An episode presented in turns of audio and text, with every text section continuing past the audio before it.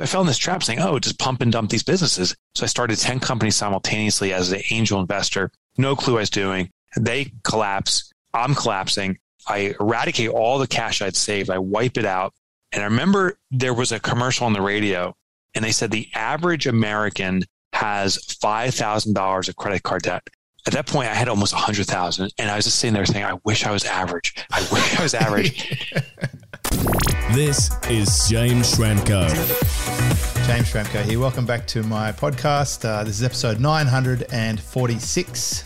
Today we're chatting with Mike Michalowicz and we're talking about Clockwork, the revised edition. Welcome, Mike. James, thanks for having me. You're a hilarious guy. I've been really enjoying your video content, also your website, especially all the famous people you've been able to hang around with, uh, from Tony Robbins to, uh, Oprah. Oprah, and uh, Bill Gates. You know, not everyone yes. has has such a deep connection as you. My neighbor, my neighbor. He yeah. was your neighbor. Yeah. Uh, so uh, obviously, you bring a lot of authenticity to what you do, especially your bio was refreshing to hear you talk about some of the things that didn't go so well for you in your past. You've had a lot of things go well, but you also open up about things that didn't. And I think they were obviously formative into how you ended up creating the flotilla of books that you've uh, mastered. Thank you. I, first want to share that uh, while Bill Gates was my neighbor, it's not the Bill Gates people are likely thinking of his name happened to be Bill Gates, William Gates, but he's not the founder of Microsoft. And uh, the celebrity pictures, you know, I, I like to poke fun at what I see other authors or influencers do. And they say, look at me. Clearly, I'm significant and important because I'm with Oprah in this picture or I'm with Anthony Robbins. So the picture of me and Anthony Robbins is a picture of Anthony Robbins and it's in an event and there's people in the crowd going back for miles. And I'm the very last person in that row is me. So it's a little dot and I circle it and say, that's me.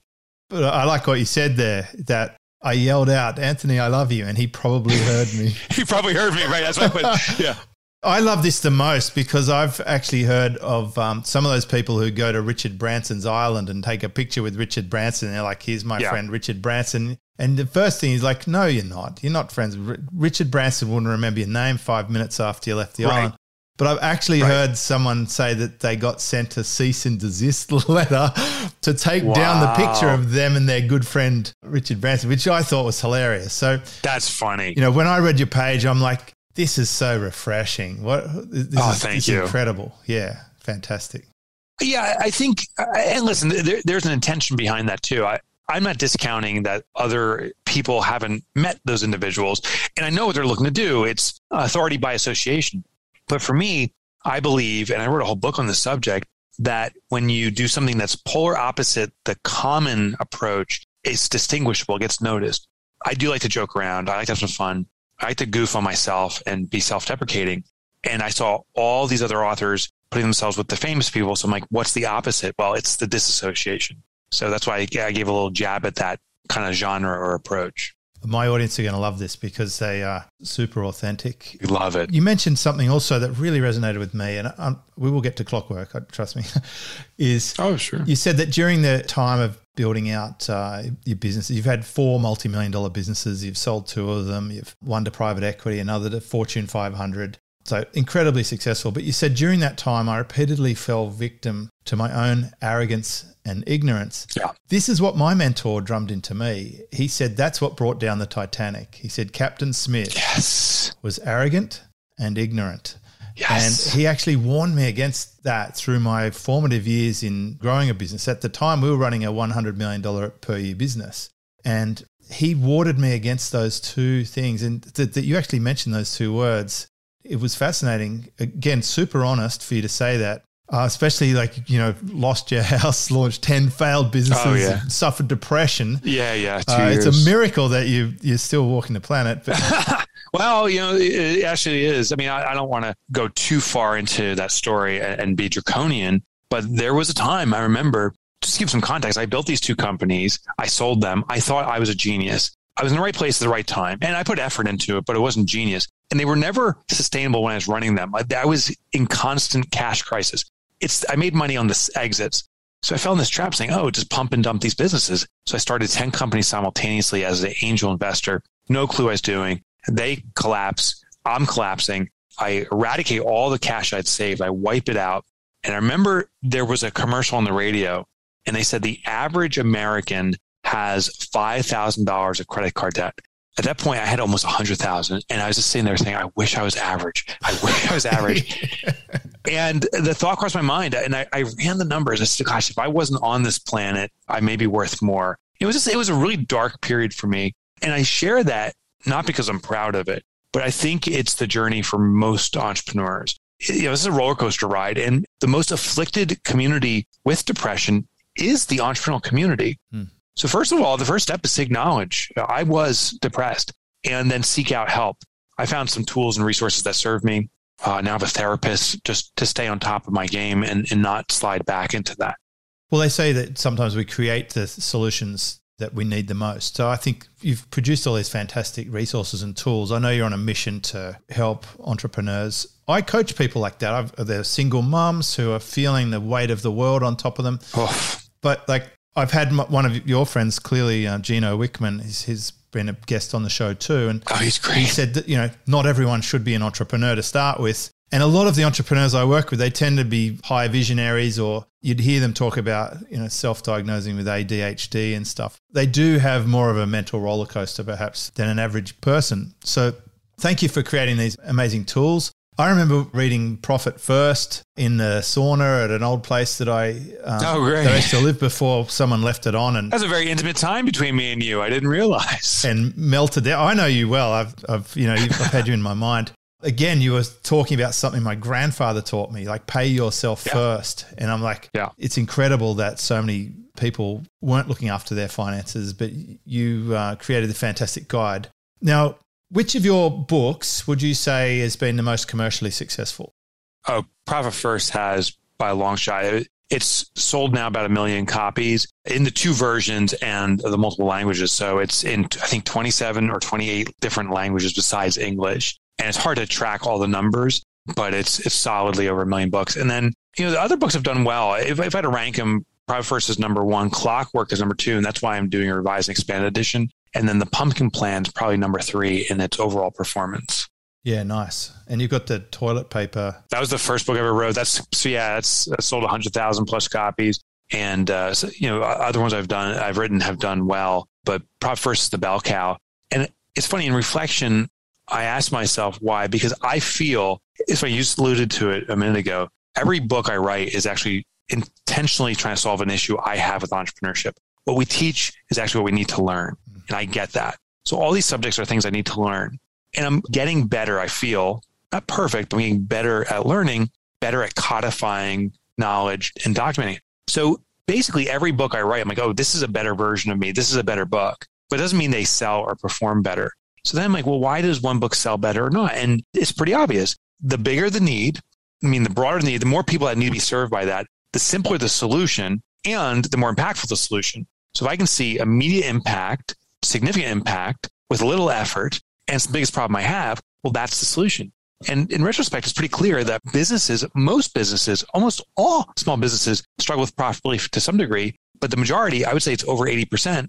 Actually, I know it's over 80%, it's about 83% are in check to check survival. Mm. And the solution that I teach in Profit First is not something that I created out of thin air. It's established concepts that have existed since BC. Mm. Pay yourself first, the yeah. envelope system, and, and modern authors and, and influencers have created phenomenal systems around this for personal finance. I just hadn't seen an application applied to business finance. So I was like, oh, that's the solution for me. That's the solution hopefully for others. And I've learned now this is a solution that a lot of business owners need. They definitely need it. But I also think uh, Clockwork has a, an amazing place in the scheme of things. I've heard you talk about that we need sales like oxygen, that we need to be profitable yes. like nutrition that this one's about recapturing time. And again, you resonate with me talking about anti grind, anti hustle. Uh, like my book's actually called Work Less, Make More. So I'm on the same. Oh, I love that. You know, yeah. I'm in the same category as you in that regard. I'm all about freeing people up. I've partnered with a friend of mine, Lloyd. He's got a whole business around this called Virtual Do. And I send him mm. in hmm. to fix up my visionaries who are just out of control. So I keep supporting this kind of uh, material on this podcast. We've had systemology, great. we've had traction. We, you know, like. I, I love this topic. I want to dive into a couple of your key topics sure. because obviously I'm going to recommend anyone who's listening to this should absolutely go and buy Clockwork. I was kindly sent the um, revised edition. Mm. I do want to ask you what were the significant changes for the revision? Yeah, great question. It is 60% brand new content. And the, the impetus behind this was once I introduced the book, we also started a service entity behind it. We surpassed our thousandth client going through it. Congratulations. And from this, thank you. We learned what was right and what was wrong. And that's probably, probably not even the right choice of words. We learned what was efficient in teaching it and what wasn't. There was stumbling blocks. There was points of confusion. So what I did was take the original framework. I still believe it is the right framework, but repackage it where it's more consumable. We can get through faster. And that required a full rework. My publisher, and then the other mainstream publisher, when I told them I want to do revise and expanded, they said, okay, it's authorized. Let's do this. Please get us the manuscript in two months. I said, two months? It's going to take me a full year to write this. And they're like, what, are you writing a brand new book? I said, yeah. Hmm. Most revised and expanded editions are a new first chapter, new closing chapter, new bread, same meat. I decided to do everything new. So 60% new content, 40% restructured content. So some of the stuff is there's a concept called the QBR. This is the heartbeat of a business. By definition, there can only be one most important activity in any business. The question is, what is it? And if you don't know what it is, your business will constantly be floundering because you're not taking care of the heart. So how do you identify it? So I, I teach a system to find it faster. I found in the original book, this was absurd. There was owners of businesses reading this and saying, I need to do this, but I can't tell my team. I'm like, but you need your team engaged. They said, no, because this is written for owners. They'll think I'm going down to the beach to go surfing and drink Mai Tais, and I'm not thinking about the business. My team know I do that. like, the QBR, by the way, it's Queen Bee Role. Queen Bee Role. Yeah, I just want to point that out. And I would argue, not knowing your business, I think your employees don't feel you're slacking off. I bet you there's two things that are happening. I bet you they feel empowered that you trust them, that you can be away from the business, that they can have it. Oh, yeah. But additionally, I bet you come back with ideas. I bet you you find the perfect pocket on the perfect wave. It's something hits you in your mind. You're like, I got it. And you bring that back. Oh, yeah. Well, we know what our roles are within the business. So I think we'll get to your 4D model because that explains what my team's doing. I, like it was very clear to me the difference between deciding and delegation. I'm I'm extremely good at asking for people to own their outcomes and do it however you I want. Use whatever software you want, do it whenever you want, collaborate with whoever you want. I I don't mind about any of that stuff. What I'm looking for is a consistent outcome. Like I want seven day a week support for someone who asks us a question. I want our podcast to go out regularly on a consistent schedule. I want uh, a minimum level of quality for our blog posts and emails. And you know, my role in the business is I have to be a great coach and I have to get incredible guests onto our podcast. That's the bit I do. Mm-hmm. And I have to own that responsibility. So we have a symbiotic relationship. But I do say to them in our team meeting, I want you to have a great life. Yes. I want you to take your kids to school. I want you to go to the cafe with your partner. I want you to go and watch a movie during the week or take a week off or two weeks off, whatever you want, whenever you want. We don't, actually don't have vacation days, sick days, or overtime or whatever. I don't know what their hourly rate is. We just have a consistent payment schedule and then an agreed output of what we want done. And they have maximum independence. But here's the crazy thing the average tenure of my team now is over 10 years. There's six of us. Oh, I'm, not, I'm actually not surprised. The newest person in my team has been with me for over 10 years. So we, we've got a good, solid little team. I love that. I'll give you a perspective. Two things I want to share. One is a statistic that may kind of blow your mind, and another one is maybe why you may want to consider instituting vacations to take it a little bit further. So the first thing is a statistic. Uh, research identifies that about 14% of the population will ever start a business or build a business. 14% and only 20% are successful, meaning it's a financially viable business after five years of initiating that business, which means only 3% of the population builds successful, good companies, companies that are sustainable. And you, you shared it. Employees want to live a good life. They too want to work for a good company. Our job as entrepreneurs is not to do the job. It's to be the creator of jobs for people who want to work for a good company. That's our job. So if we're doing the work, we're stealing the job from people who actually want to work for a good company. Yes. That's lesson one. The second thing is vacation. I used to, I instituted it with clockwork, take a four week vacation. I still do every year. It's an intentional disruption for my business. I'm not taking a vacation from my business as much as my business is taking a vacation from me. So it breaks that dependency. But here's the thing the president of our company, she came to me, this is now two years ago, and said, Mike, now that you leave the business every year, we don't need you here. We're not dependent on you. You can reinsert yourself. I like to be the spokesperson doing what we're doing now. I like to write books. But she goes, now there's dependency on other people that's disproportionate. If other people leave, we're in trouble. So she goes, I want everyone taking vacation. Now we have a small company between, I have actually two locations. We have 20 X, 22, 23 employees collectively. So we're tiny, but every single person takes a four week consecutive vacation. It's an intentional disruption to that job responsibility they have. So we have one person that is our primary social media guy, Jeremy. He's leaving next week to go on this amazing trip with his friends hiking and so forth. As a result, he's had to train our two backups. Jake is one and Izzy is another. They're trained and they're doing the work that he does. He's created the system so they can do it. But what's beautiful now is when Jeremy leaves, we keep on running unabated. But the reality is, Jeremy one day may leave because he has another job opportunity, or maybe he gets sick, or maybe he decides to retire. It's going to happen that he's going to depart at some point. Now we have the redundancy in place for him and we have it in place for everybody. Everyone's backing up everybody. That's why we institutionalize vacation.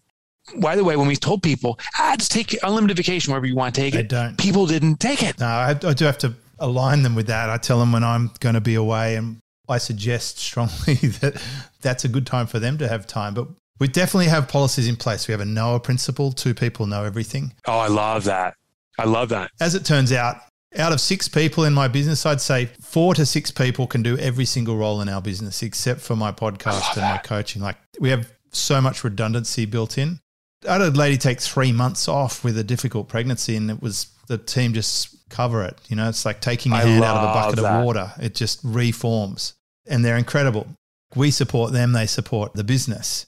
But I, I love what you're talking about here. The the holiday. You know, I just made a video like yesterday before I reread your revision, and I was saying that you learn the most about your business when you come back from it. You've got that unique Yes. perspective of being an outsider. I've heard you talk about that um, the trouble you might have to deal with is the ego that they may not actually need you, Yes. which is a wonderful concept. That you can then get in there and make decisions that are not revealing themselves to you when you're in the business. You can find out what do you, you know, when you come back, pay attention to what you love about it, what you dislike about it, what broke, who stepped Yes. up, you know, what, what innovations were there. So I'm totally on board that. You've talked about the QBR, the Queen Bee role. The other thing I think would be an essential discussion is your four Ds because mm-hmm. that mm-hmm. really speaks to a lot of my audience who might be listening to this podcast. They're still feeling like they're doing far too much in their business, but they're saying to me things like, why my team just can't think for themselves or they just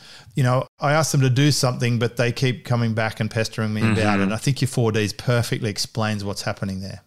So uh, the four Ds are the four elements that a business must always be navigating. But we, as the leaders or entrepreneurs of a business, we need to navigate to the highest level. So the foundational level, the first D is doing.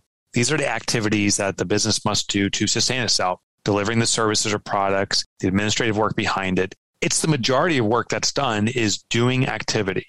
It allows us to bring our services and products to market. But there's a couple other elements. The next level up from doing is deciding deciding is where there's an individual making decisions for other people so we can move things along. Typically, the business owner gets trapped in this. So, I first started my business, I'm doing work. I'm doing the billable work. I'm doing the administration. I hire my first admin maybe to do invoices, and I tell her, here's our best practice, go do it. She comes back with questions like, how should we sort these invoices? And I say, well, I think we should do it by last name. That's how we've always done it. I start making decisions.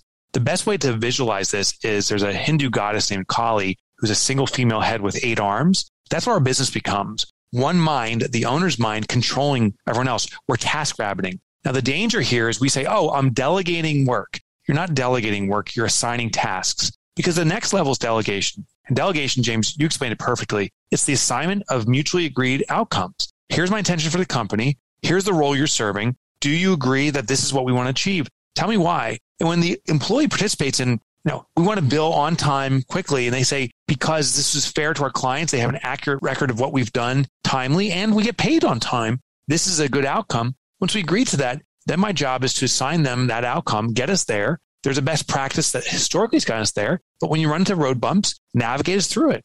And they, will come back with questions. That's the default protocol for them. Uh, we have to reject answering questions. We say, you know, I hired you for that thing on your shoulders, that brain of yours. Find the solution to that outcome.